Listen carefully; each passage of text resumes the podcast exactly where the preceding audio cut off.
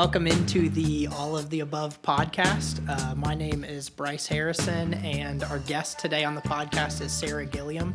If you have been listening to this podcast for any length of time, you know if me and Sarah are on the podcast, that means we're probably talking about books today. Yes, sir. And you're in luck because we are.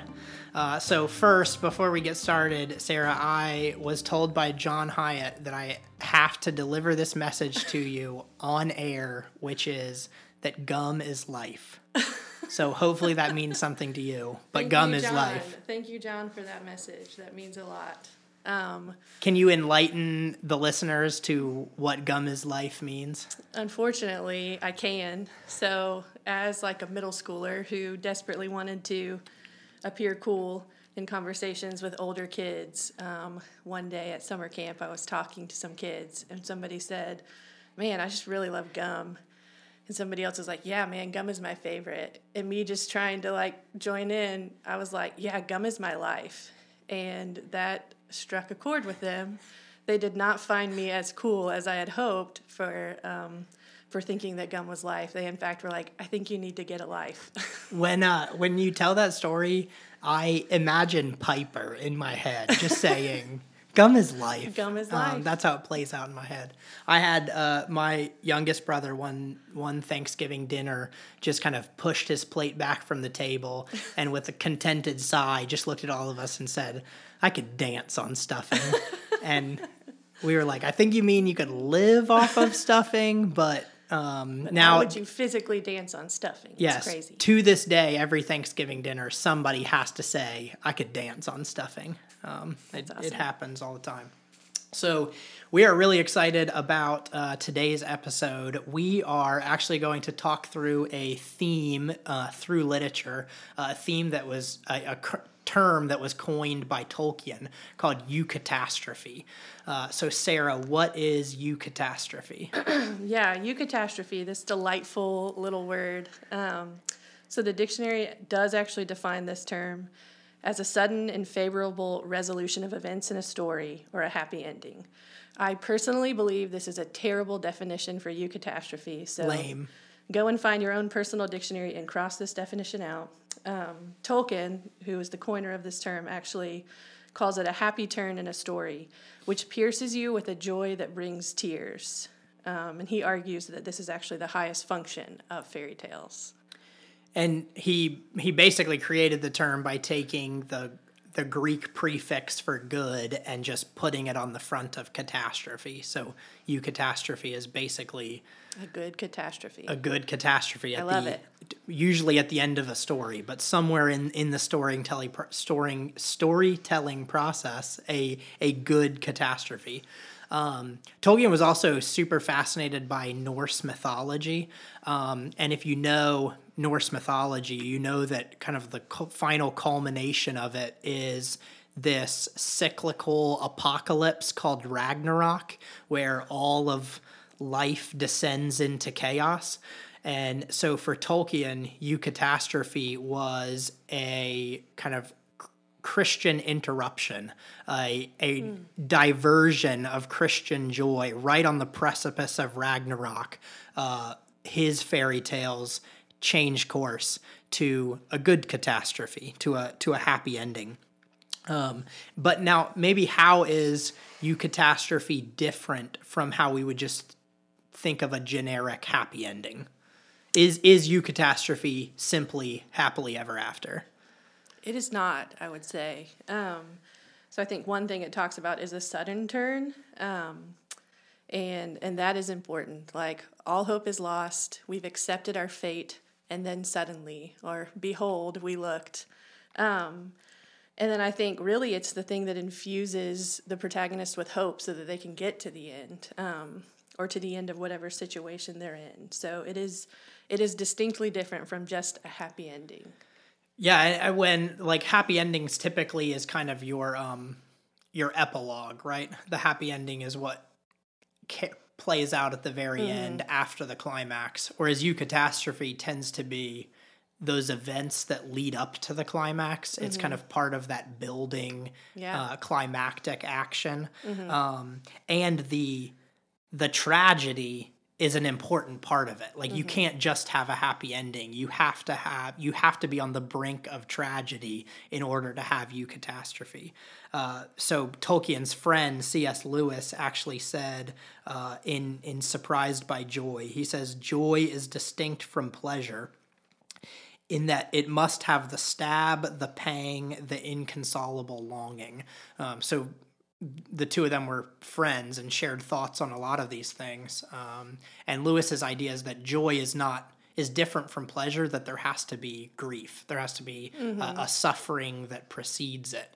So eucatastrophe, similar, has to be preceded by near tragedy. Yes. And I mean, that joy and hope is so much fuller and richer when it's known sorrow and like, and has known this is what could have been my end. And instead, here I am. Yeah, and there's there's like I think you said before, like there has to be it has to ha- be a sudden turn, and if there's not a if there's not something to turn from, then there's no there's no sudden turn. So a, a I mean Tolkien's the one who coins this term. So a, a typical example of eucatastrophe would be something like uh, Frodo showing up to Mount Doom, ready to cast the ring into the fire, and at the last minute turning around, power of the ring overcomes him, and he he looks at Sam and says, "No, he's he will not destroy the ring." Um, Here's Sam's where I confess I haven't read Lord of the Rings, but this makes me want to. It makes it puts it higher on my list. as long as it's on your list, It's then on we'll that'll that'll suffice for now. I just need to get a couple toddlers out of the house. yeah yeah that would make it make it harder um but in that in that moment like tears are streaming down sam's face and it's like everything that we've worked for is now lost. Um you don't know what's going to happen. Uh, and then obviously Gollum comes around the corner and bites the ring off of Frodo's hand and gets shoved into the fires of Mount Doom, destroying the ring with him. And that's kind of the other unique element of Eucatastrophe that's different from Happy Ending is that typically the obstacles, the the means of the tragedy become the means to the triumph. Yeah. Uh, what would what would be another some other ways that we see kind of the means of tragedy leading to triumph? Let's see. What did we talk? We talked about Dumbledore's death um, at the end of Half Blood Prince. It kind of uh, brings about the events. Um, this Harry Potter. For none of you, what are they? Potterheads? Is that what Yeah, what, yeah, Potterheads. for none of you, for you non-Potterheads out there, um, it brings about the events that lead Harry, Ron, and Hermione on the journey to destroy all the Horcruxes. Tons of spoilers, by the way, in this episode. So we all apologize. of but all of everything we're referencing has been out long enough that yes, we can we can do spoilers with including Lord of the. Rings, which I should have read by now. Yes. Um, yeah, and so even even something like um, Death of Dumbledore leads to Voldemort's rise to power, makes it look like everything's lost, um, and it's actually kind of Voldemort's overconfidence and feeling like he has won the day that leads him to to kill Harry, and in Yeah. the end destroy the final Horcrux and and um, seal victory for the good guys. Yeah. Um, so what what looked like the triumph of evil becomes the means to to evil's own evil's own end. And I think that's a really important aspect here is it looks like evil is about to win. It is that sinking feeling of like evil is about to reign. Um, and then the sudden turn that's saying no, like good will always triumph over evil in the end. And and we see this woven through lots of classic literature. So again, Tolkien's friend Lewis is going to use this in in the Lion, the Witch, and the Wardrobe. Um, the the White Witch kills Aslan. He is dead on the stone table.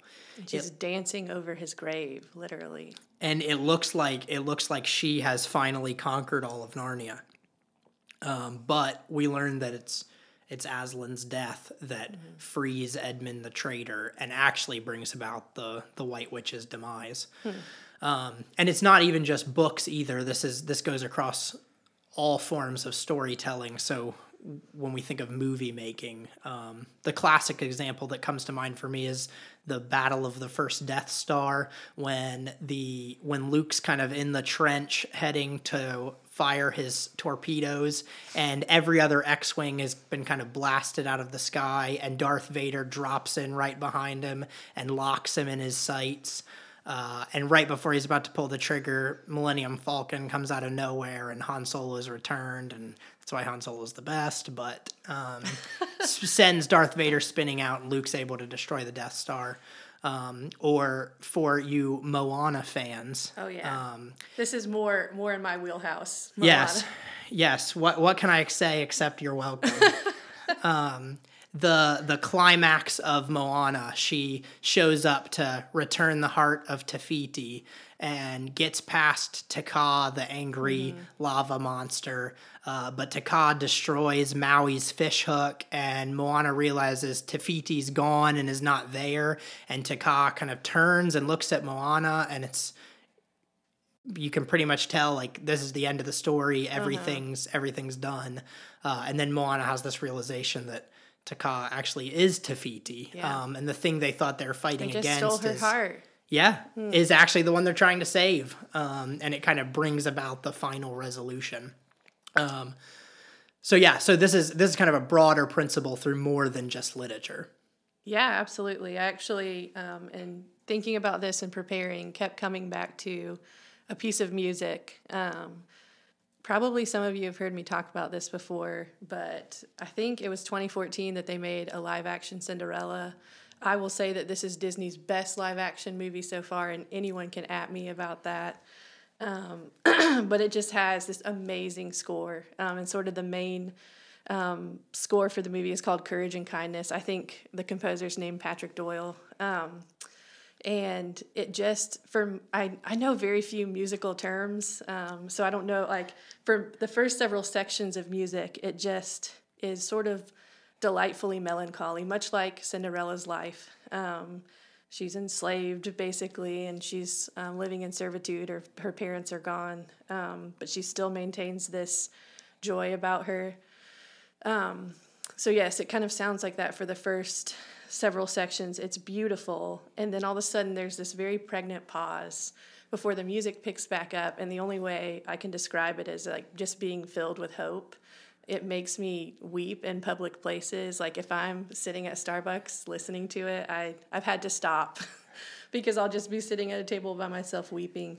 Um, and to me, like sort of that the crescendo, like a eucatastrophe is very much a crescendo of a story, like this dramatic turn, um, and it is it's just something that I kept coming back to. So everybody, do yourself a favor and take four minutes and go and listen to Courage and Kindness because it's just it's beautiful. That's great.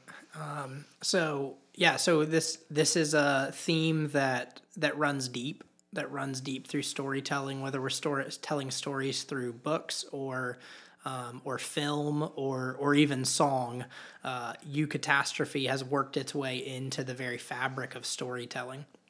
Uh, that being said, we do love books. I do. Um, and so, Sarah, what would be what would be like a favorite example of yours of eucatastrophe in the world of literature? Okay. Um, this is like my very favorite. It's my favorite story of all time. Probably again, if you're listening to this, you've probably heard me talk about it, but it's The Giver by Lois Lowry. You probably read it in middle school. I read it for the first time in middle school and probably have read it a hundred times since. I'm sad if you haven't read it. I'm actually about spoiling this ending for anyone, but I'm going to go ahead and do it. I'm going to try and keep this really brief, like summarizing the story because it is important to the, the crescendo of all this. But um, basically, Jonas is the main character, um, and he lives in a community. This novel is futuristic, kind of dystopian.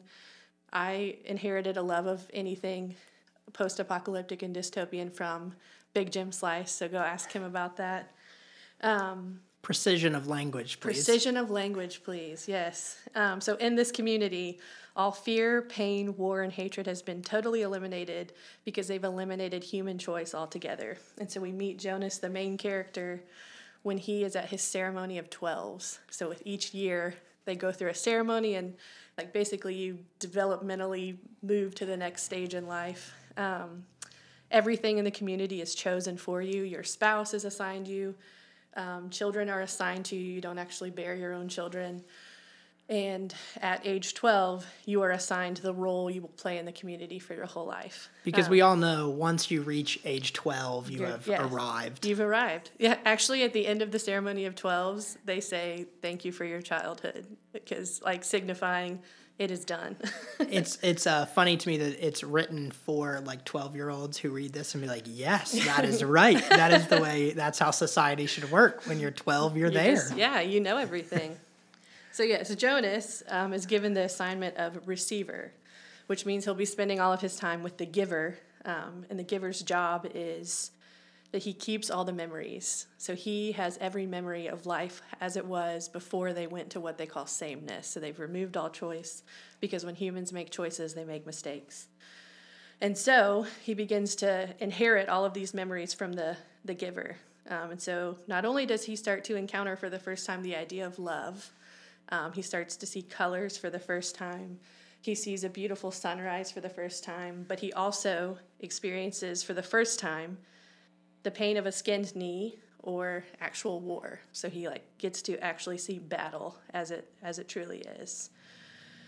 But then he realizes that maintaining this way of life actually means um, removing like humanness from humans. It means that they dispose of the elderly, the disabled, and any young who can't actually keep up developmentally. And so, meanwhile, his father is a nurturer. So basically, he takes care of babies that have been born during their first year of life until they're assigned to a family. And he has one child named Gabriel, who it's not a, it's not an accident that I have a son named Gabriel. Um, and Gabriel is just sickly and can't seem to catch up. And so eventually, his father says, We're going to have to eliminate him. And at this point, Jonas has realized what it means to eliminate him. So he conspires to kidnap Gabriel and escape with him to try and get him to safety. And so then the next section of the book is just him basically traveling on his own with an infant, trying to figure out how to get to safety. And he has to deal with all the elements. He has to deal with, um, I think he goes through like a like an extremely hot desert and then enters like just this frozen tundra. So he's in knee deep snow, he's tired, he doesn't have enough food and water, and essentially he comes to the end of himself. He's like, I can't go any further, death is imminent. When I die, it means this child dies. and this is where my favorite eucatastrophe occurs. Um, let me find it real quick, sorry. He reached the place where the hill crested and he could feel the ground under his snow covered feet become level. It would not be uphill anymore. We're almost there, Gabriel, he whispered, feeling quite certain without knowing why. I remember this place, Gabe. And it was true, but it was not a grasping of a thin and burdensome recollection. This was different. It was something that he could keep, a memory of his own. He hugged Gabriel and rubbed him briskly, warming him to keep him alive.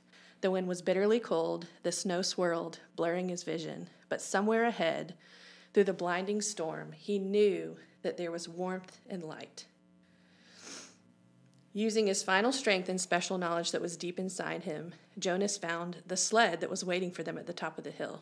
So he just comes upon a sled. I love that something so ordinary brings about Jonas's redemption. Numbly, his hands fumbled for the rope, he settled himself on the sled and hugged Gabe close. The hill was steep, but the snow was powdery and soft, powdery and soft, and he knew that this time there would be no ice, no fall, no pain. Inside his freezing, body, his heart surged with hope, and they started down.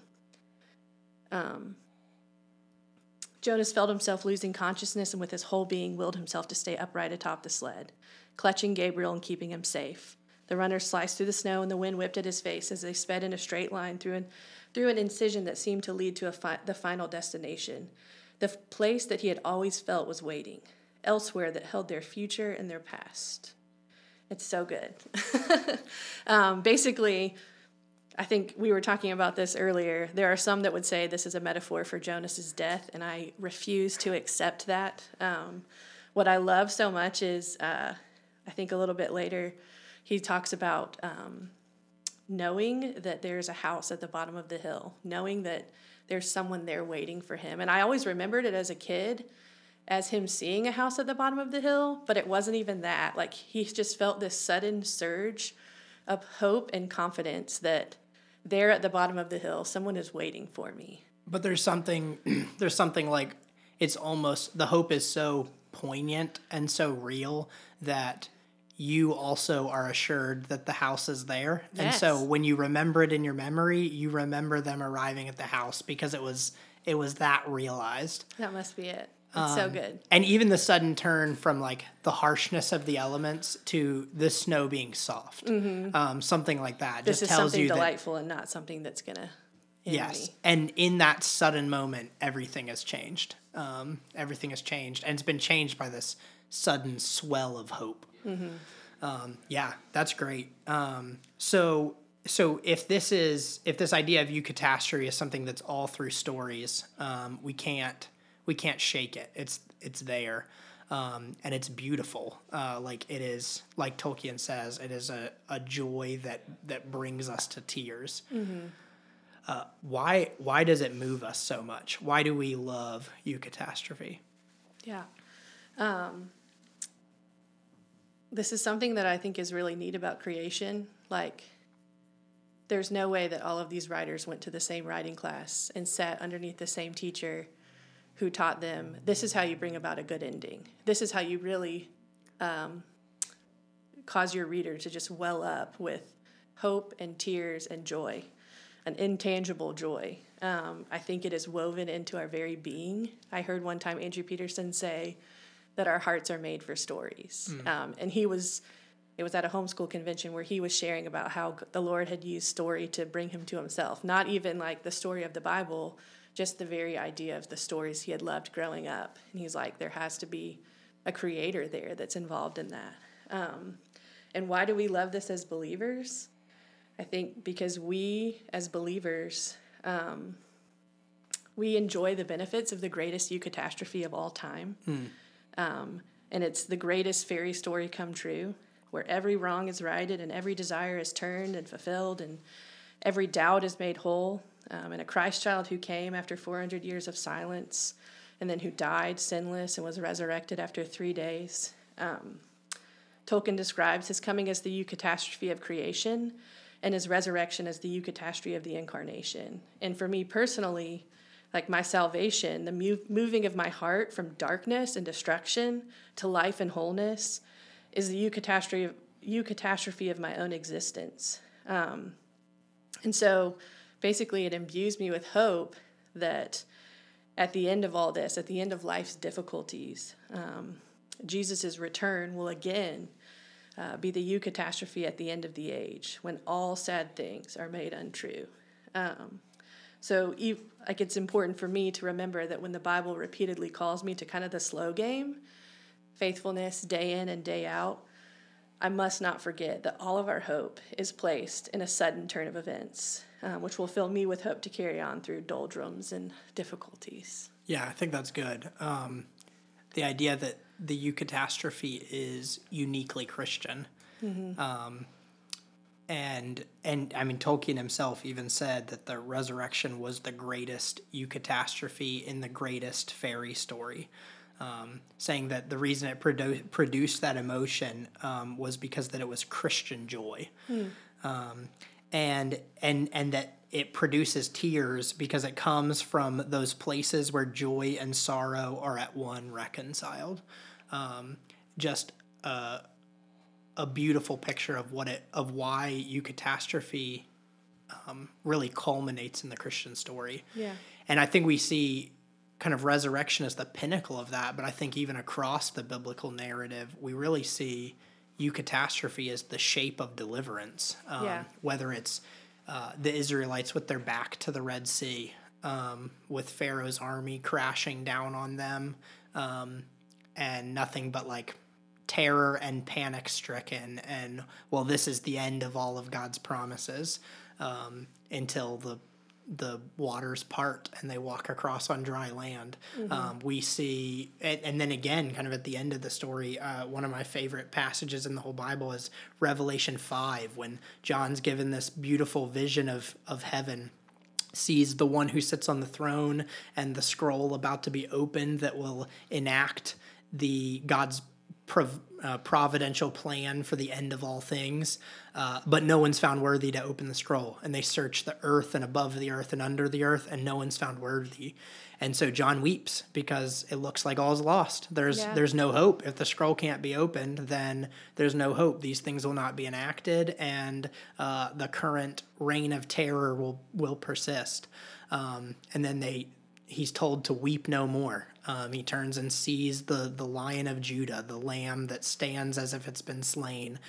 Uh, Jesus himself walk up to the throne, take the scroll from from the Lord, and and enact the end the end of the story, enact the happy ending. Yeah. Um, and so we really see eucatastrophe as the the shape of deliverance. Yes. And I really like what you what you said at the beginning that it's um, it's something that we we we're not taught good storytelling. Sure, there's along the way as you become a writer, as you become a storyteller, um, there's there's tricks of the trade that you pick up on, but there's something innate within us that that resonates with with truth. Um, Yeah, we can't help but want to see good triumph over evil because we have that hope in ourselves. Like, not in ourselves, we have that hope ourselves that in the end, good will will win the day. Um, and as we want to look forward to that future hope, we love we can't help as humans but to love to see it in story and in everyday life. It's why we love all of those silly Facebook stories that go around and it's like you know, person overcomes horrible accident and becomes an Olympic runner or something like that. Like we want to see um, sad things be untrue. And this is just like a tiny glimpse of what is to come for us, for the great good that is to come. I uh, I was reminded of that actually like two days ago. I was watching uh, Coleman, my three year old, play with his action figures, and he had Wolverine and Black Panther in his hands, and I was watching him act out this story, and Wolverine walked up and said. What are you doing here? Get out of my way. and Black Panther said, I will not move. And Wolverine responds, Thanos said you killed my best friend, and now I'm gonna kill you. And Black Panther says, No, I didn't kill your best friend.